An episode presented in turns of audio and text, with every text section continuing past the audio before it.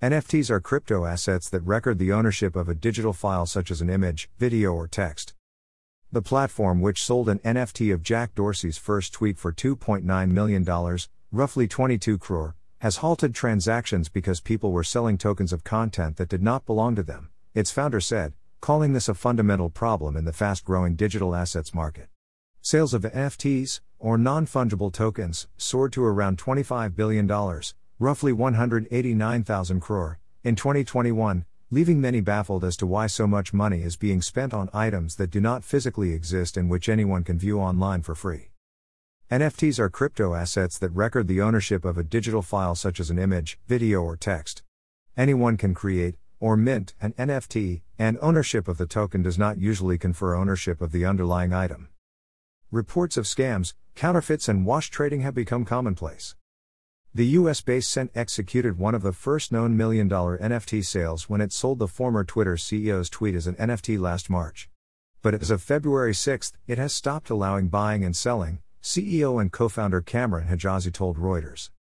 There's a spectrum of activity that is happening that basically shouldn't be happening, like, legally Hijazi said. Hijazi highlighted three main problems people selling unauthorized copies of other NFTs, people making NFTs of content which does not belong to them, and people selling sets of NFTs which resemble a security. He said these issues were rampant, with users minting and minting and minting counterfeit digital assets.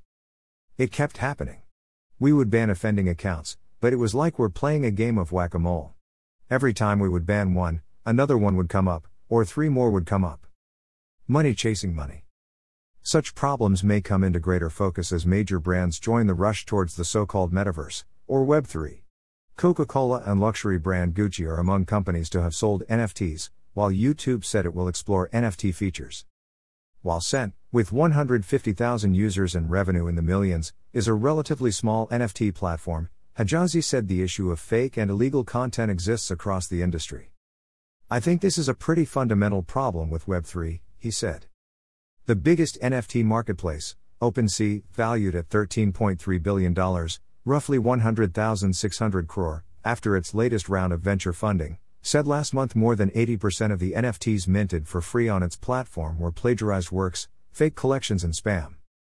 OpenSea tried limiting the number of NFTs a user could mint for free, but then reversed this decision following a backlash from users, the company said in a Twitter thread, adding that it was working through a number of solutions to deter bad actors while supporting creators.